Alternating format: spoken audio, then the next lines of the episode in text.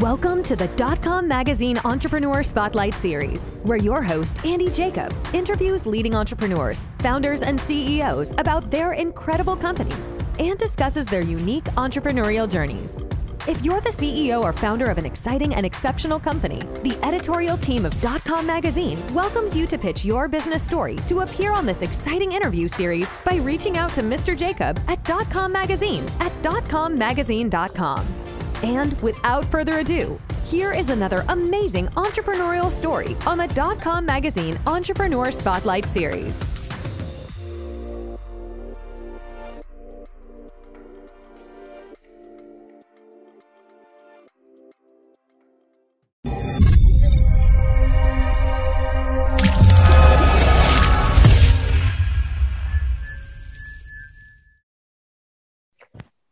Hello, everybody. Andy Jacob here with the DotCom Magazine Entrepreneur Spotlight Series.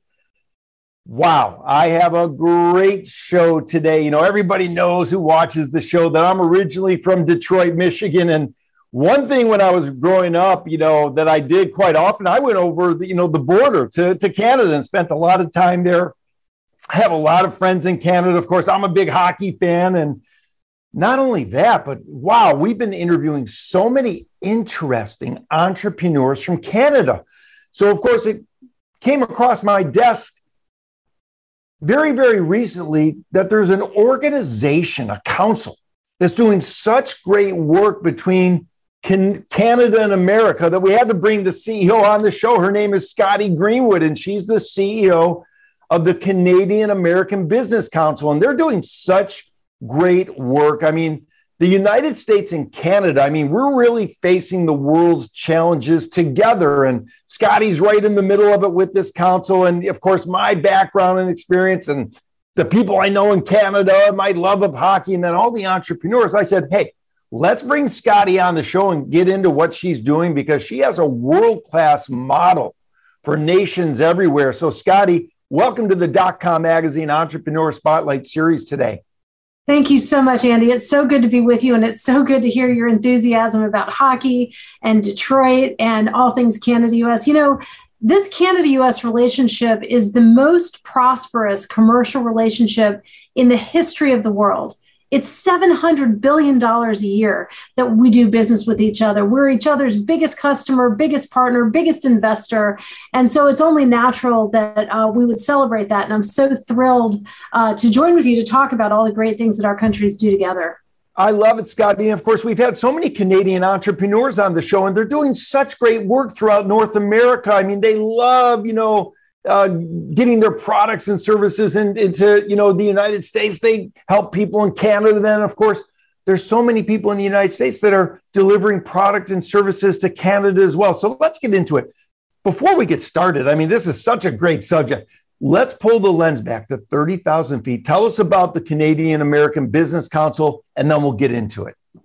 Sounds good, Andy. Thanks a lot. So the Canadian American Business Council has been around for thirty-four years. Uh, I've been involved with it for about the last twenty, so not since the beginning, but uh, the purpose of it at the time uh, was to promote, to be a cheerleader for free trade. You know, uh, the U S and Canada were negotiating trade agreements, a trade agreement with each other, and there were a lot of naysayers. There were a lot of nationalists. People said, you know, let's be self-sufficient. We don't need anybody else. And at the time, way back then, uh, the Canadian embassy said to itself, well, where are the champions? Where are the people that, you know, we know business is going to benefit from being able to have a tariff-free zone with each other. Where are those voices? We don't see them. So, so the Canadian embassy in Washington, D C actually at the time said, we need to get some businesses together. And that was, that was the beginning spark. And as we've seen, um, it's not perfect. No relationship of any kind is perfect, but it's pretty successful and it's done well. Canada and the United States have done well with each other. We've we not only had the Canada U S trade agreement, but then we added Mexico to that. It became North American.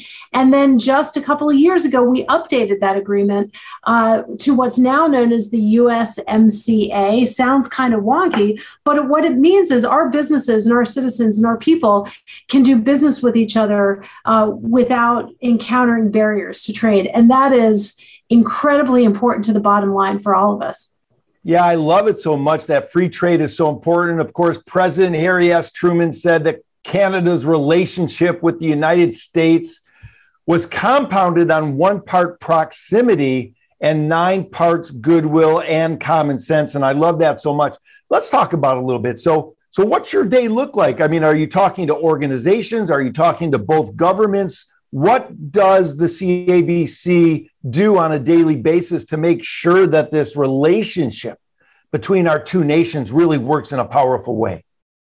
Well, at the heart of it, we convene people. We convene business leaders and political leaders, government leaders, to have dialogue. Sometimes that's in a big public forum. We hosted Prime Minister Trudeau when he was in Washington a couple of months ago. Oftentimes, though, it's it's behind closed doors, and it's to be have a very frank conversation so that, you know, politicians, God bless them, they don't always know what it's like to be here in the private sector. And likewise, uh, business leaders don't always appreciate the political pressures, the governmental constraints that are on our leaders. So we bring people together. So as an example, um, in January of this year, uh, when we knew that there, there were going to be vaccine mandates put on truckers for the first time going back and forth across our border, you know, we got in touch, or actually the White House got in touch with us and said, do we need to be worried about impact on supply chain? What's going to happen with the truckers? This was in January. What happened a few months later, of course, was a was a trucker convoy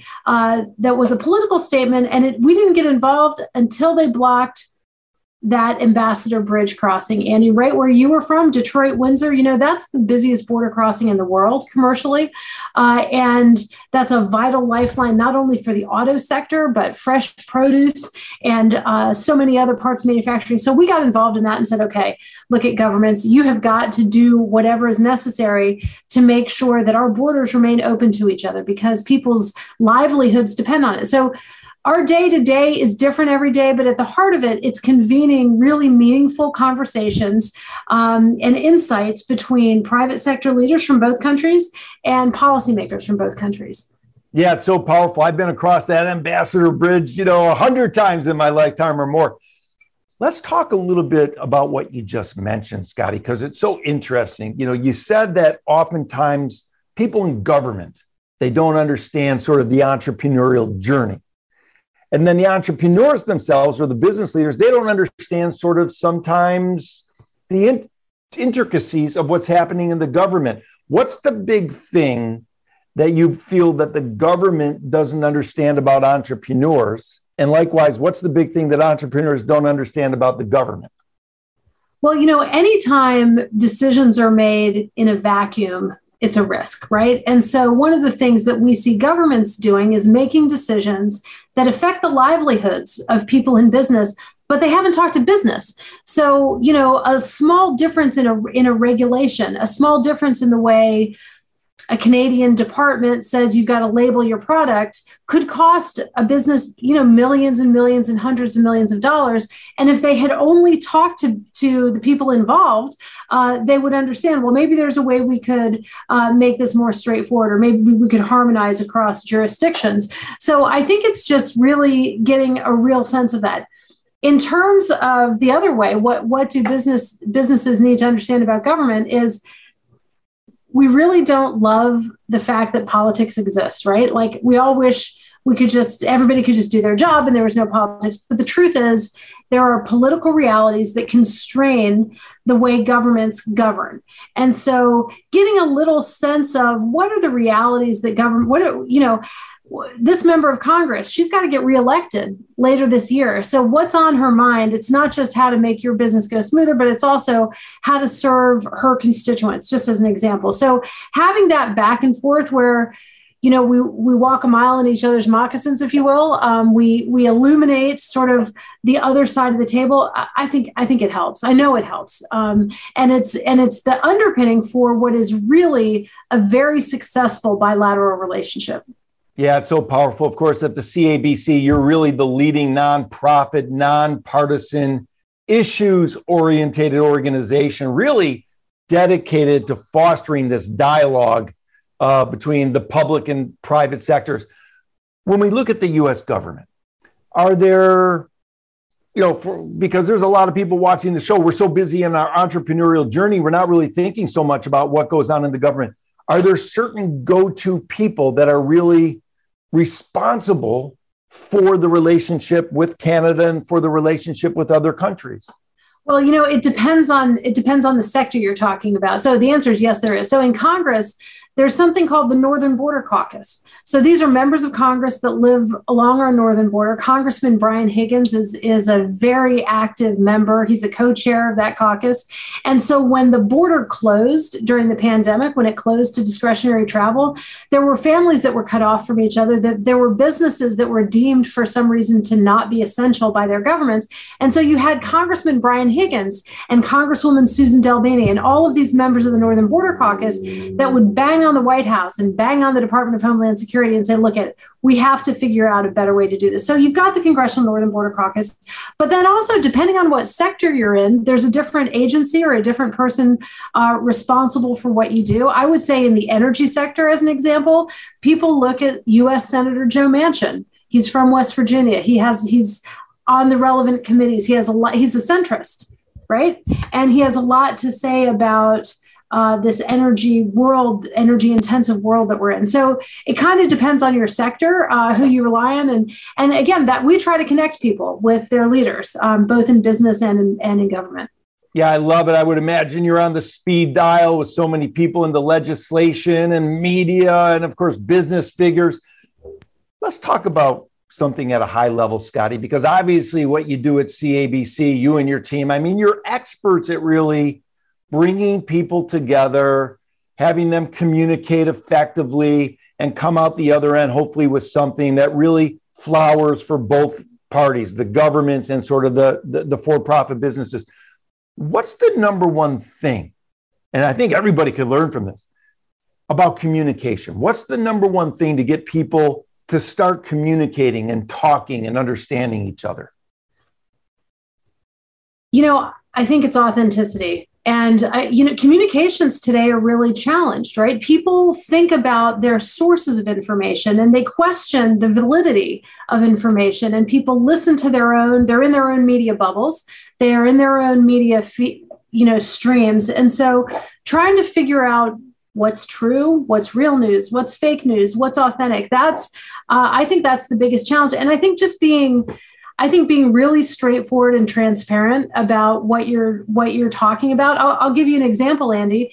One of our projects in the last year has been, we, you know, like everybody else, we came up with a podcast, and uh, our podcast is uh, it's called Canusa Street, C A N U S A Street, um, and it's with it's a project of ours at the Canadian American Business Council, along with with the Woodrow Wilson Center for Scholars, which is this presidential library. They've got a brilliant group of uh, of scholars over there. Chris Sands, who is my co co-host on Canusa Street, leads their Canada Institute. And so what we do, just as an example in communications on Canusa Street, is we bring a variety of voices together to talk about a Canada U S issue, because sometimes it's not private sector versus government. Sometimes it's U S versus Canada, or sometimes it's West Coast versus East Coast.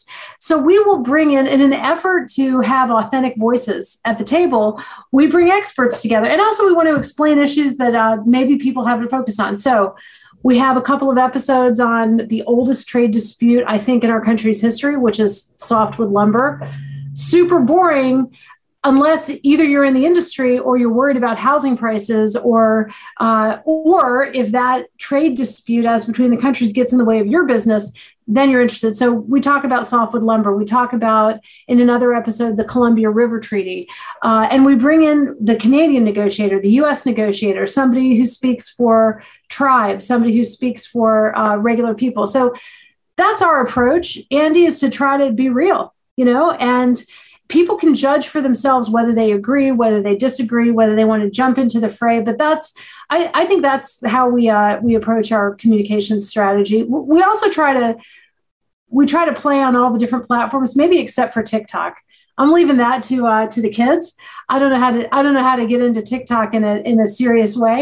Uh, but uh, but we're you know we we are present um, on on LinkedIn and on social media, and we we do have a fairly active um, diaspora between Canada and the United States, and and and, and, and around the world now. The, the other thing I'll add is, is when there is a big global issue, um, if, if our members think that we have something, a voice that, that is relevant, we get into that. So we have a, um, a series on corporate action on social justice. And we, we just had a, a podcast series um, on Ukraine, on the war in Ukraine. And it's about what are Canada and the United States doing? So we, we, uh, we cover, we cover the waterfront. I will say that.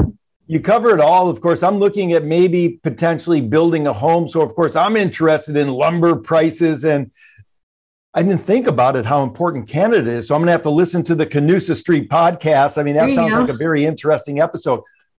When we think about it and we look at what you do, Scotty, and you're doing such an amazing job. I mean, everybody knows in the business, you know, at the governmental agencies, what, you know, the Canadian American Business Council is all about. Where do you spend your time? Is it, is it now all done electronically on Zoom, or are you in Washington? Are you up in Canada? Where are you moving around these days to bring all these people together? Well, I, li- I live in Washington, D C, and uh, and before the pandemic, I, I commuted to Canada almost weekly to different parts. And Canada is a giant uh, geography, and I was traveling through five different time zones, you know, to get to different places. Um, during the pandemic, of course, everyone um, started meeting virtually. We got we got pretty good at that, um, and it's efficient, you know. Um, but but you really miss something in not breaking bread together, you know, and not showing up in person. There's something about body language. There's something about just that human connection that's important. So we do try to convene in person. Um, our board is meeting for our first in-person meeting in a couple of years. We're going to meet in New York City. Uh, we're hosted. The chair of our board happens to be from MasterCard, and uh, she's she and her colleagues at MasterCard Corporate are, are gonna are gonna host us, and I really look forward to that. You know, New York was hit really hard, especially hard uh, during during the pandemic, and uh, and so it's it's also good to show up and support communities, and you know, um, book a few hotel rooms and have a few meals, and uh, you know, uh, get, get back together again. So, so we do a lot of, a lot of both. Um, we really do believe in showing up in person. Um, I, we've got board members and members of our entrepreneur circle, which is a new feature that we have, that have never met each other. Imagine that. That's that we wouldn't have heard of that a couple of years ago. And so we're going to, we're going to fix that when it's uh, safe and responsible to do so, hopefully in the coming months. I love it. Of course, you mentioned something about south of the border, south of the American border. You have the south of the Canadian border, now south of the American border. There's a lot of interesting and exciting, you know, entrepreneurs south of the American border, you know, in Mexico and Latin America. Um, how, do, how does the Latin America, Mexico sort of trade, um, how does it flow into what you do with the U S and Canadian trade? You know, because of this North American trade agreement that we have, and it's it's really the the, the biggest, most serious free trade area in the world um, that the United States takes part in. Um, Mexico is a key part of that, and Mexico um, has such a huge and vibrant economy. It has different challenges from a governance point of view. I think we have to be realistic about that. But Mexico has really um, been a key part of, really, for example, the manufacturing sector. Um, so so. Autos are now made, parts and pieces of autos um, are made, are sourced around the world, but they're really made in, in all three countries. And so um, we see that as, as a very important part of the future. We're Canada-U S focused, of course, but we recognize the important role that Mexico plays and, you know, the rest of the Americas. It's, I, I will say this, with supply chains being what they are, with inflation being what it is, having things closer to home matters. So near shoring, ally shoring, not having to go across an ocean um, to source your parts is important. And so I think the Americas uh, will play more and more as a team uh, with each other, kind of vis-a-vis our global competitors. At least I hope so. We're we're hoping for that. Um, and, and Mexico is, is a key to all of that. Yeah, it's very interesting. Now, of course, recently, I interviewed a great entrepreneur. She's she has an energy bar. She's in Canada. She sells about one to one and a half million energy bars throughout North America a month. And I'm thinking wow. to myself, you know, how did she get it from, you know, her kitchen table in Canada all the way throughout North America, all in the United States? And I would imagine that if you go back to the genesis, I would imagine that the Canadian American Business Council probably at some point along the way had something to do with that success of hers. So that's really great. Well, I, I don't know if we directly did, but but at least putting together the conditions um, so that entrepreneurs and business people and farmers and ranchers can can can have a friction-free interaction across the border. That's uh, that's our wheelhouse. So hopefully, hopefully we at least help in a small way. And, and the other thing is, when when tensions do arise, when there are problems, we're there to try to help advocate for untangling them. So hopefully it's friction free, and she sells her energy bars all around the world, starting, you know, in Canada, the United States, and Mexico, and then and then the world.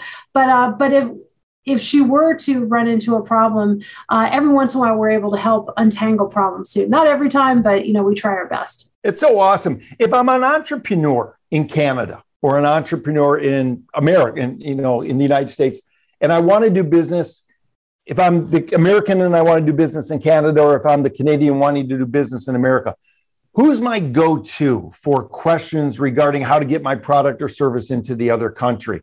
Is yeah. it C A B C, or do you have a group of like attorneys and consultants they can talk with? Well, both. And, and there's also, both countries have um, trade commissioners, and people don't realize this, but Canada has, I think, thirteen or fourteen consulates in the United States. So L A, Denver, Seattle, Chicago, Dallas, Atlanta, uh, et cetera. And each one of those consulates has somebody whose job it is to help promote Canadian business in the U S. Likewise, the other way, um, the U S has these folks in Canada. It's called the Commercial Service. It's part of our Department of Commerce. So sometimes what we do at the Canadian American Business Council is we connect people to a- actually officials who love to hear back home. Like, it's, people don't often think of their government as being here to help. And uh, and every once in a while, especially in the in the instance of trade commissioners and foreign commercial service, uh, governments actually do open doors. They can host you know, uh, events, uh, summits, meetups, things like that in the other, in the other market. The other thing though, Andy, is, you know, in Canada, United States, we're really pretty regional. So if you live in the Pacific Northwest, Washington and Oregon are really connected with British Columbia in a way they're not necessarily connected here. The Great Lakes, same thing. Ontario is quite connected with Michigan. And so there's a lot of natural interaction that occurs um, in regions right across that border that d- that doesn't occur otherwise. Now, if you're in the South, if you're in Florida or Arizona, you connect, you come across Canadians because they're snowbirds, because it's really cold up there in the winter. And so people that are looking for some sunshine and vitamin D often will uh, will come south in very big numbers, and they invest. Uh, so so that, depending on where you live, depends on how you interact with the other country. It's such a great relationship, Scotty. Now, you're a nonprofit. So let's talk about that. We're the C A B C. We're a nonprofit. What does that mean? I mean, where does the money come from to make sure the C A B C is so relevant with what's going on between Canada and the United States? Yeah, so we... We are supported by some very generous members. And so members of the Canadian American Business Council, they pay dues and they underwrite events. And they're all brands that you've heard of. Uh, so whether it's Lockheed Martin, whether it's Google, whether in Canada, T D or C N, uh, Walmart, uh, it's it's all it's all big, important brands that believe in their civic responsibility and believe in our mission and promoting the importance of the Canada-U S relationship. So uh, that's that's where the money comes from, and it all goes towards our mission. So every year uh, we break even. Hopefully we break even, and uh, uh, we have we have very uh, very strong members that uh, that make sure that we're able to do what we need to do on both sides of the border. So it's member-driven. It's like a chamber of commerce. Yeah, it's so great, Scotty. You do such great work. And of course, you know, when we think about the United States and Canada, we think about, you know, your organization sort of being at the forefront to make sure that the two countries face the world's challenges together. And I love that so much. Let's talk about team. I mean, what's the team look like at your nonprofit? What's the team structure? How do you build your team? What's it look like from the inside out? Sure. So, um, So we provide, we have a secretariat model. So I have a consulting firm called Crestview, Crestview Strategy, and uh, Canadian American Business Council is an important client of Crestview Strategy. And so when I need people to help, for example, we have the Canadian American Business Council has something called the North American Rebound Campaign. And it's this idea, people can look at it, North American Rebound dot com. And it's this idea that as we come out of this recovery in North America, we're in it together. Let's not compete against each other. Let's, let's, uh, let's help each other recover economically. That rebound campaign is staffed by some uh, some of my colleagues in Toronto. Their job is to be uh, the the arms and legs of that digital campaign engagement, and they're in Toronto. But it's a but it's a continental effort. Um, we also have colleagues that will engage on projects. So there's a wonderful colleague of mine, Virginia Beckett. She's got an events company. Uh, we used to work directly together. And then she said, you know what, of all the things we do, I really like special events. So she started her own events company. And so when I need uh, somebody to help organize an event and I need, and I need um, an extra, uh, extra help, I call on Virginia. And so she put together, for example, a dinner in a yurt on the side of a mountain in Montana last summer, Andy, and it was fabulous. Um, and it was Canadian and American legislators coming together.